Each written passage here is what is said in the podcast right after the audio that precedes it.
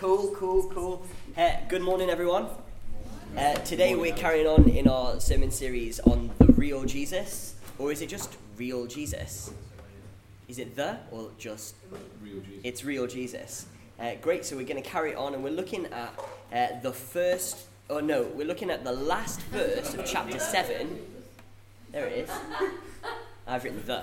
Soz. Delete it. Delete it out. delete it at once. Uh, so the, the last verse uh, of, of chapter 7 and the first 11 verses of John chapter 8. So if you want to turn there in your Bibles for me, uh, it's great. What we're going to do this morning is uh, it's, it's a little bit different maybe to what we normally do. Uh, to begin with, I want to talk a bit about um, textual criticism um, and, and a little bit about kind of this part of the Bible and some of the background to this specific story. It's one of my favorites, but it's uh, a bit controversial.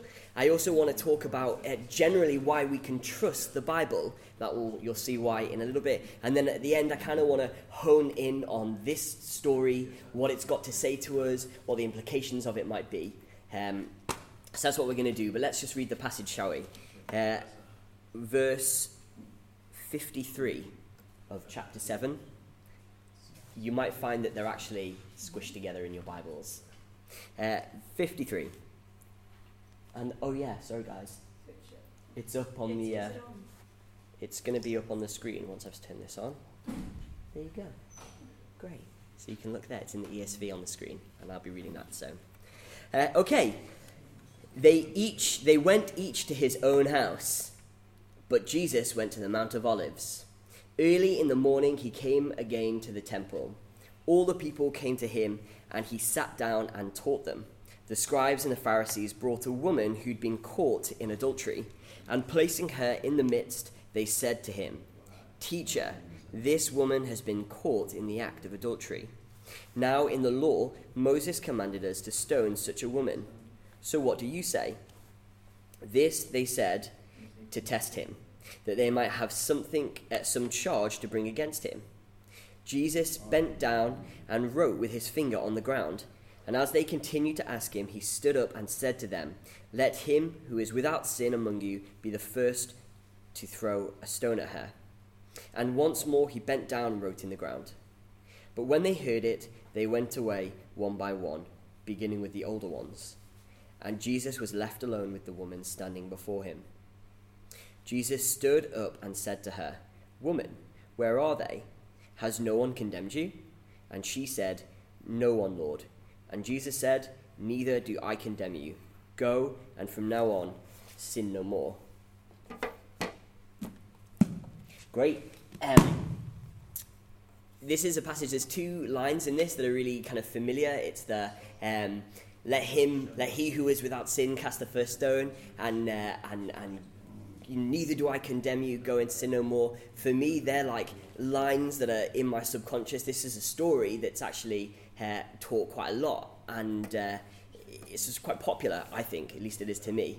Um, and I've actually preached on this before. I think it was my first ever sermon was up here, and I did a like a gospel talk, and I used this passage. Um, but you might notice, I don't know in your Bibles, that this passage is in brackets. Uh, you can check your Bibles and just have a look and see where it is. In some Bibles, it's not in the text, it's a footnote in your Bible. And if your Bible's anything like mine, it says at the top, um, uh, I'll just actually read it. It says, the earliest manuscripts do not include 753 to 811. So it's kind of controversial. Um, basically, Bible scholars don't believe John wrote this story. They don't believe that it was originally part of the Gospel of John and that it was actually added sometime later. So at this point, we're like, what? um, I don't normally, I wouldn't normally want to start a message telling you that the part of the Bible I'm preaching from isn't the Bible. Um, but nevertheless, that's where we find ourselves. Um, there's, let me give you some reasons why um, the, the scholars don't think this is part of John's Gospel. Uh, there's loads of them, but this is uh, four uh, main ones. Um, as to why we wouldn't include this in John's Gospel, or why we'd put it in brackets and just say, hang on, we're not sure about this. Uh, one reason, it's not in the earliest manuscripts. In fact, um, before, i i before the 5th century, all the manuscript editions of the, uh, and copies um, of the Gospel of John don't include this story. The fact uh, that the text actually flows quite nicely from chapter 7, 52 through to 8, chap- uh, verse 12. Uh, if you leave the story out and just read the passage through, uh, it still makes sense. You could argue it actually makes more sense, uh, those two parts. Try it at home and see what you think. We did it, and, and we were like, I'm not sure where this is, but yeah, there's an argument there. Uh, another one is that actually, when it does show up uh, in manuscript copies of the Gospel of John, uh, it shows up in three different places in John, and it actually shows up at one point in Luke, uh, in one edition of Luke. So it starts getting into manuscripts, but in completely different places than where we see it today. Uh, and finally, it doesn't sound much like John. The style and the vocabulary is more unlike the rest of John than any other paragraph in this gospel. Uh, so this, with a load of other things, uh, makes people think that uh, scholars think that this this part wasn't written by John. Can I say a big confidence? They say that because they know the rest of John was written by John. That's huge. It's the same textual criticism that roots this passage out and says, hang on, there's a question mark here, that has confirmed and affirmed and given us great confidence in the rest of the gospel. And we're going to talk a little bit more about why today we don't leave here going, flip, we've got to be careful with our Bibles. We don't know. No, no, we leave today going, wow, these are the words of God to us, written faithfully by the people who it says it, you know, wrote it. So that's hopefully where we leave today. But how do we understand this passage? Uh, well, this guy, uh, Bruce M. Metzger, who is one of the most influential New Testament scholars of the 20th century, uh, according to Wikipedia, uh, but also other sources. Uh, he's actually um, a, a big deal in the Greek New Testament scholarly world. If you get Greek New Testament Scholar Monthly, he's in there a lot. He says this this account has all the earmarks of historical veracity, that is, truthfulness. It is obviously a piece of oral tradition which circulated in certain parts of the Western Church. Uh, Don Carson, uh, who uh, Josh has got his uh, commentary on John, big old book on John, and I've occasionally tried my best to, to read it, bits of it at least. Uh, he says this there's little reason for doubting that the event here described occurred. So, although he says, I don't think John wrote it, and I don't think John ever intended it to be part of the gospel, we do think it happened. We do think that this is a story that, that, that was passed down orally, that was told uh, over and over, and at some point they said, This is too good to, this is good, too good to lose. We've got to get this written down, we've got to get this in there. It's got too, it's powerful truth. It's got a combination of different things that, that tells a unique perspective on how uh, things like sin and grace and judgment work. So we need to get this in there somewhere. Uh, why am I bringing this up? Uh, and why am I starting the sermon this way? Uh, for three primary reasons. Uh, first reason is this I think uh, forewarned is forearmed, a phrase that we have in English. Basically, there's lots of people out there uh, that kind of think that the Bible's a load of made up nonsense. That Constantine wrote it in 200 BC or something. The Emperor Constantine just made it all up. Um, and what we know to be true is that the Bible, that the original text, the like papyrus and the, the sheets of goat skin that were, they're the most uh, pored over and scrutinized and studied, rigorously studied uh, ancient texts in the whole world by a long shot. And I'll explain a little bit more why in a bit. And um, it's good for us to know in advance, I think, before we have the conversation with someone who dismisses anything you say about the, the gospel. You know, you come and you share your faith with someone and they say, ah, don't believe any of that rubbish. The Bible's a load of made up. You know, they didn't even write it. it. wasn't even, you know, those guys that it says, they didn't even write it. Constantine wrote it, or, you know, it's made up by lizards or something. Conspiracy theory. You guys can have confidence today that no, this isn't true. We actually can open up the Gospel of John, and apart from this one passage, very clearly marked in your Bible, say, John wrote this. I think that's huge. Remember, this text is like almost 2,000 years old. That's massive. So, forewarned is forearmed. Secondly, the reason to talk about this is I think we need to use our heads as Christians. Uh, the Bible is a complicated document.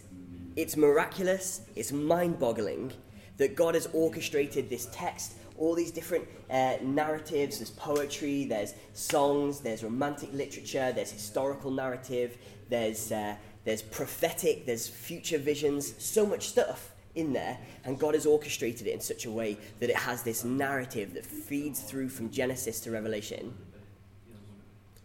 And God wants us to be a people that love Him with all of their hearts, soul, body, and mind, it says in the Bible. So we part of that means that we grapple with His Word.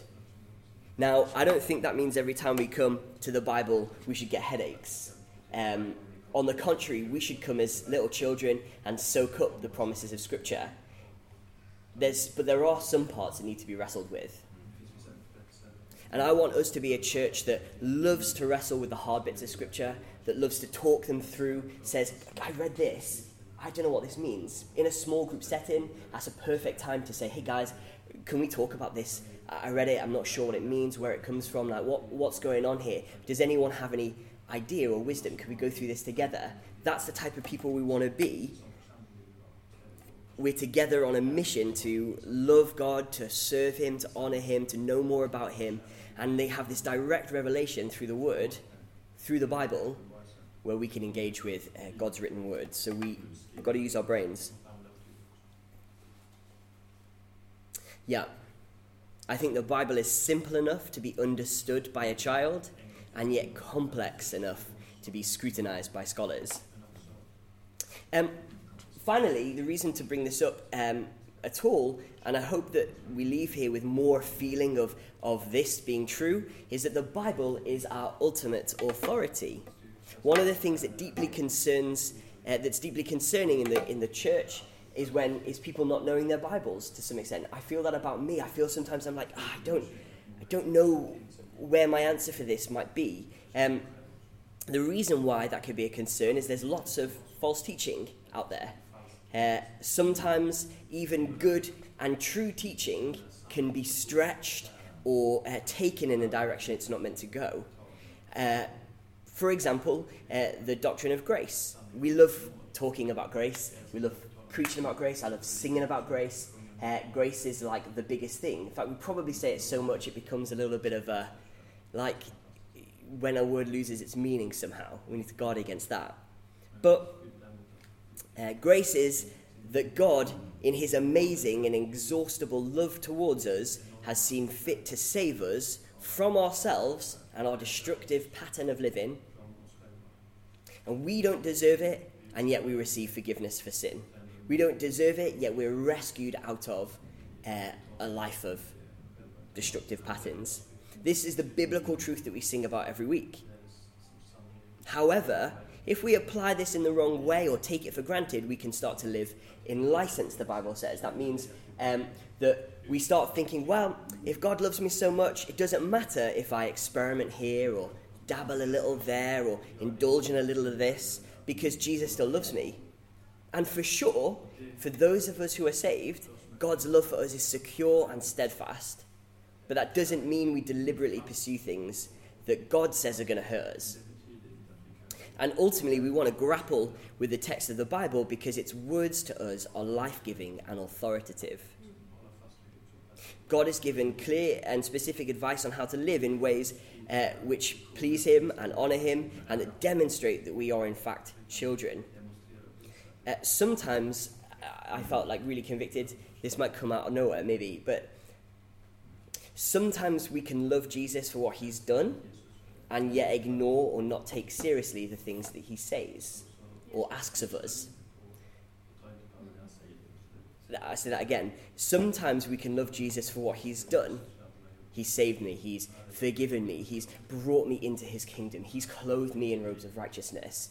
And yet, the things that He says or asks of me to do, you know, I think of things like um, plucking out your eye, and not literally, but the seriousness that Jesus takes sin. And I think we do need to talk about, you know, you, we need to read those things carefully, but there's a seriousness. Jesus, uh, the way Jesus talks about money and greed, and the way that we can hold on to material things, and the way Jesus talks about our relationships with others. We can't come to Jesus for his forgiveness and then ignore what he says about lust. We shouldn't come to Jesus being thankful that he's made us heirs to the kingdom of God and yet reject his teachings about money and greed. Uh, Martin Luther said this uh, Unless I am convinced by sacred scripture or by evident reason, I cannot recant, for my conscious, conscience is held captive by the word of God. Uh, here I stand, I could do no other, so help me. Amen. Uh, Martin Luther, who was up against um, the, the, the Pope and the whole Catholic Roman Church that was saying, What you're saying here is wrong. And he said, I, I can't, I see this in Scripture. And so help me, God, I'm going to stand on what it says in the Bible. And I think what my encouragement to us as a church is to see what's in Scripture and to go, oh, I've got to, I've got to grapple with this. I've got to work on it. I've got to live a life that reflects this. This is what it says. I think as a church, we're in a difficult position in, in our Western society, just as much as Luther, coming against culture that says one thing about sexual ethics, and yet what we know from God is that uh, there is a, a healthy and uh, like beautiful way of demonstrating sexuality in marriage, for example. Just to use one example, and there's a lot where we are coming up against a, a tide of culture that was, stands in opposition to what the word says. So I guess I'm saying the Bible is our ultimate authority. Okay. With that, why do we trust it? What about the rest of the Gospel of John and the rest of the Bible? Can we be confident in it as authoritative? I'm kind of hoping that we do see the Bible as authoritative, but why can we have some firm foundations for believing that the Bible is trustworthy. I'm going to give a little small illustration. This is a really big topic. Julius Caesar. Uh, if you've ever read his works, I'm sure we've probably all read The Gallic Wars, uh, a wonderful book. Um, was originally written in 58 BC. Uh, and we got 10 manuscripts the oldest of which dates from the 10th century onwards. That is a gap of nine, over 900 years between when Julius wrote it and then they copied it and copied it and copied it and copied it and copied it and copied it. And almost a thousand, uh, a thousand years, almost a thousand years later, they copied this copy, and that's the only one we've got. So a big, big gap between what he wrote and what we have. Why is that important? Because people read this book today and go, oh yeah, that's what Julius Caesar said. We read it as if you study history, they just like, here it is, Gallic Wars, and you read it. So we take for granted that they are his words. A few other texts Plato, a gap of 1,300 years between his actual text that he wrote and the copies that we have today, and there's only seven editions. A few more scroll down to the New Testament the gap in time between what was originally written and the text that we have, for some texts, is as little as 50 years. That means that a person could have physically read the original and still be alive when that copy that we have was written. Does that make sense? Yeah. Like, that's kind of big because they could say, Oh, I've just read your copy that you did of this is wrong. You made a mistake here because I've read the original. I was there when Paul when the letter from Paul was read out in the church at Ephesus. That's kind of big. Amazing that they even exist. Uh, and then the next thing to think about is the amount and number of copies. Julius Caesar had 10 copies of his book. If five of them say that Julius Caesar rode a dinosaur into battle and five of them said he didn't, you'd be like, well, which five are right? Maybe that was a stupid example because you'd know, but once five says he rides a horse, you'd be like, wait, I'm pretty sure which ones are wrong here. five says he rides a horse, five says he walks. How do you know? How do you know? If five say Jesus rode a dinosaur and 5,681 say he didn't, you know that there's a mistake with those five. The more copies there are, the more uh, c- comparisons you can make. Um, big, big topic. Here's the bottom line John Warwick Montgomery, you know he means business because he's called Montgomery. He says this to be skeptical of the resultant text of the New Testament books is to allow all of classical antiquity to slip into obscurity. For no document of the ancient period are as well attested bibliographically as the New Testament is. Simply put, we can really trust the Bible. Okay, let's move on to the passage. I'd like to use the remainder of the time here to look at this text. And as I do, I'm asking a few questions. Uh, what are the main points in this story? How do they fit with the rest of the Gospel of John and actually the wider gospel message? If we agree that this story probably wasn't written by John, but that it did happen, we, we still need to ask ourselves does this match up with the rest of Scripture?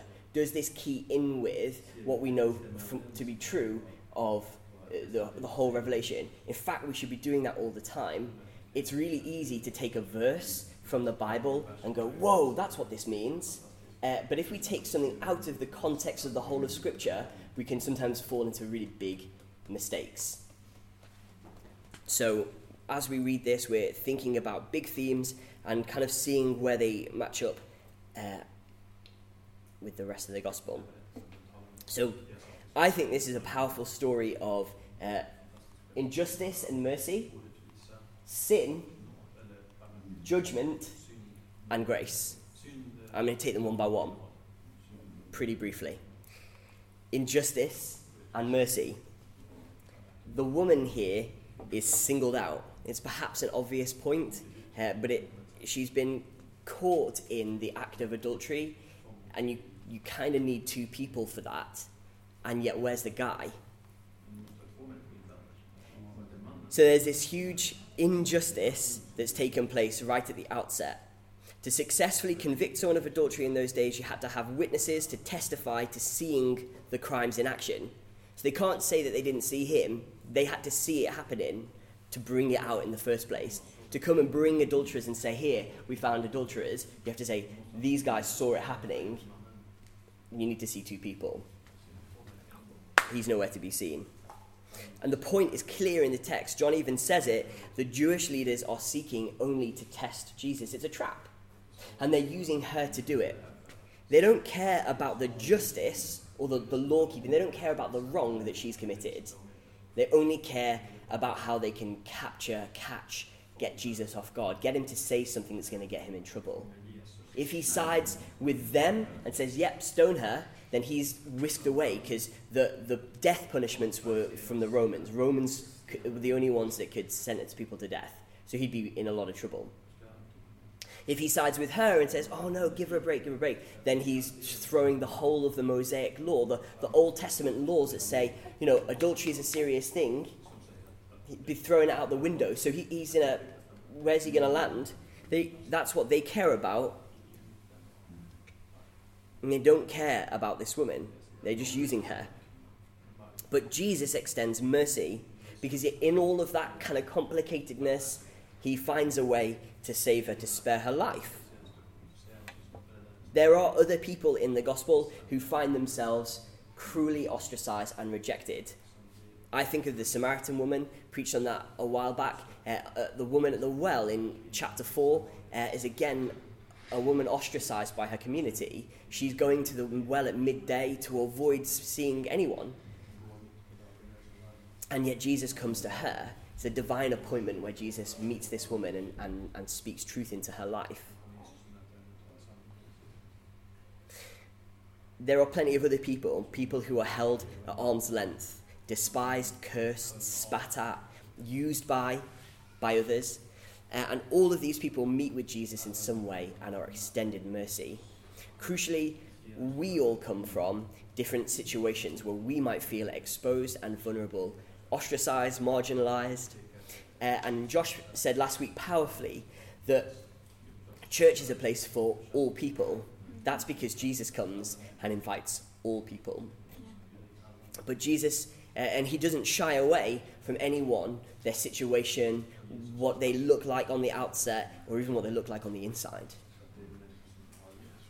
But he doesn't deny their sin either. Uh, let me just give a little definition for sin that I'm using. There's other definitions, but I could define sin like this it's the replacing of God as your deepest treasure and hope and desire with anything else.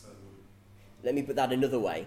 It's sin is hoping in, trusting in, loving, or desiring anything kind of over and above more than God in a way that replaces him as the as the God of your life. Like, I guess that's, we, say he's God.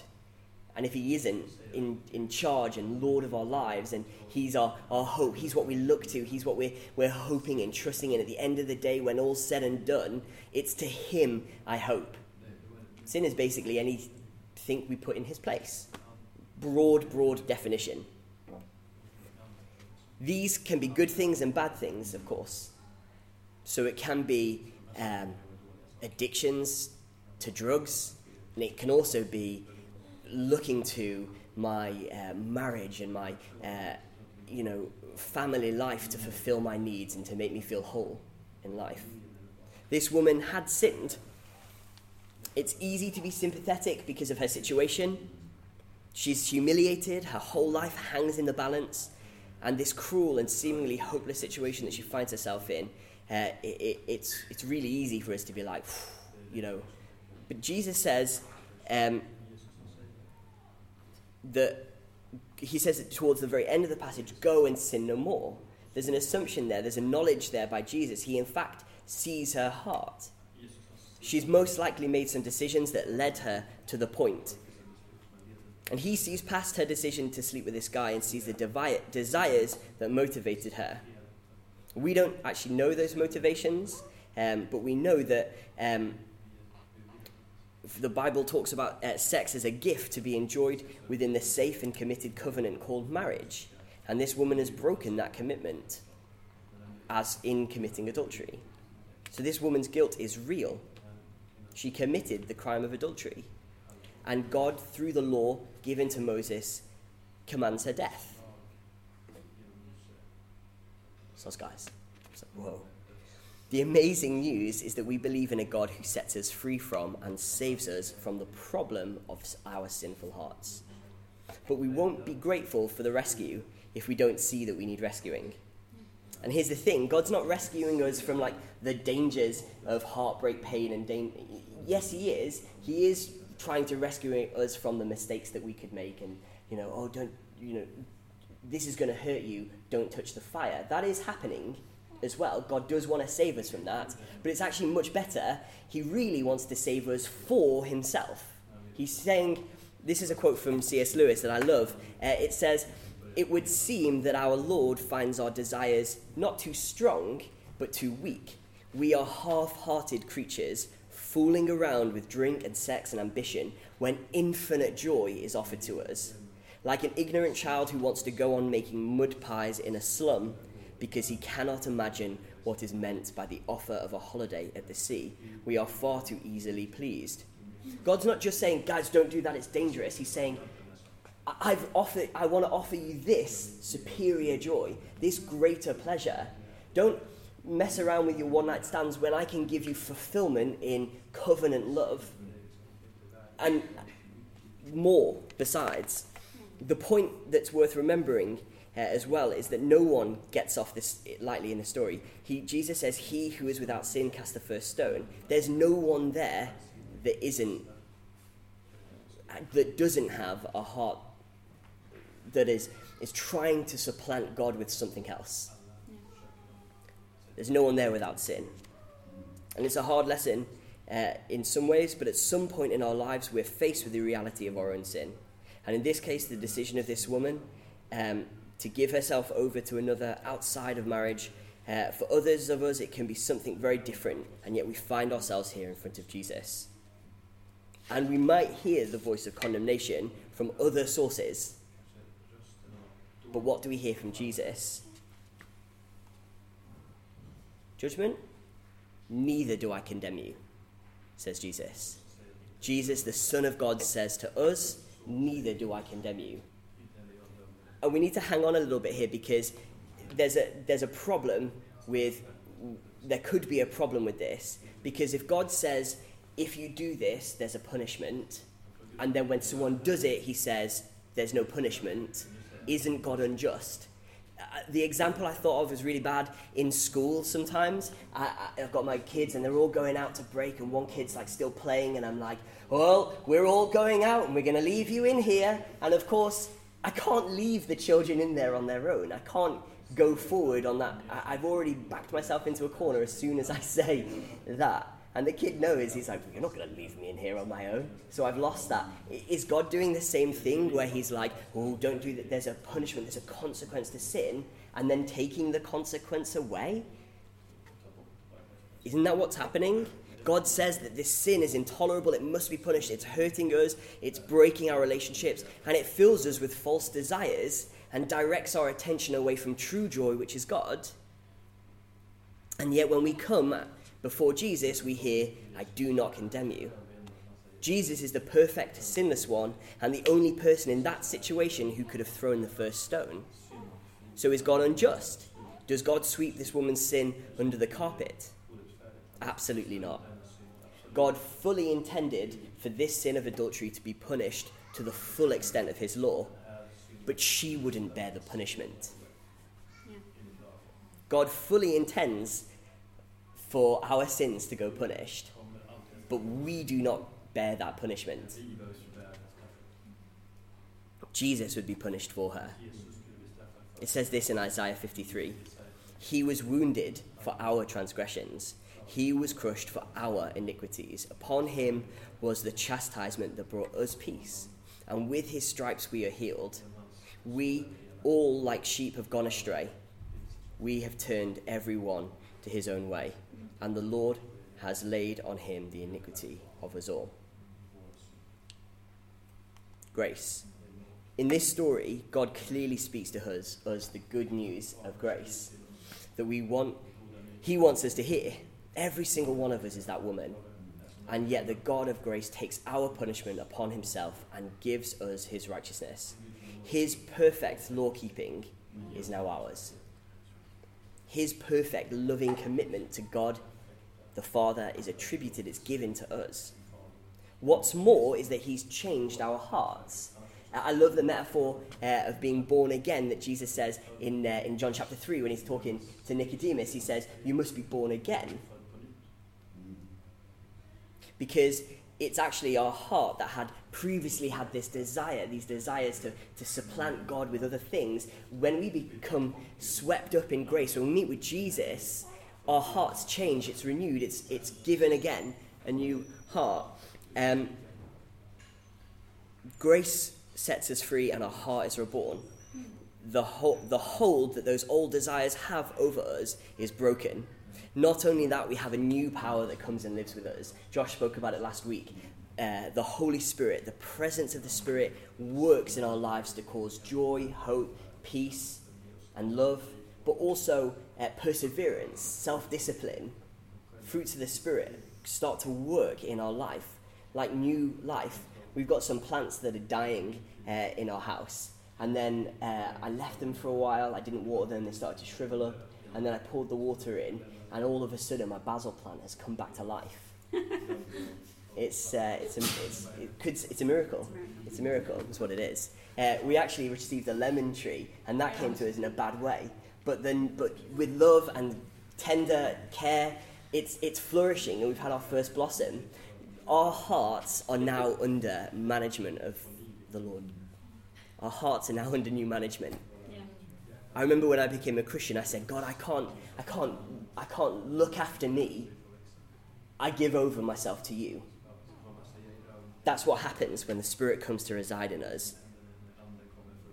Um, just really quickly, when Jesus says, go and sin no more, it's actually the same past, present, continuous tense that Josh spoke about last week. Go on being filled.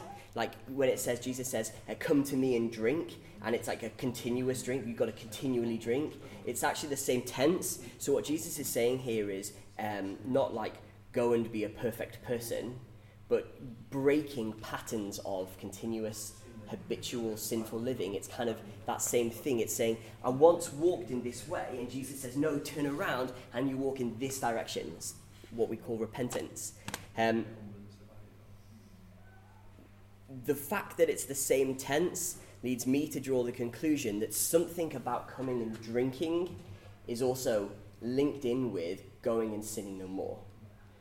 We have this big word called sanctification. It's just the process of God renewing our hearts, making us more like Jesus. It's the process of God making us uh, less like what we used to be and more like how God uh, has created us to be.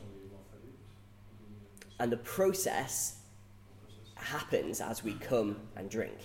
The process happens as we see Jesus. We say, I want to be like you, Lord. Help me be like you. There'll be those of us, perhaps, that are struggling with something an inclination, a desire, maybe something you've not let go of, a hurt, perhaps.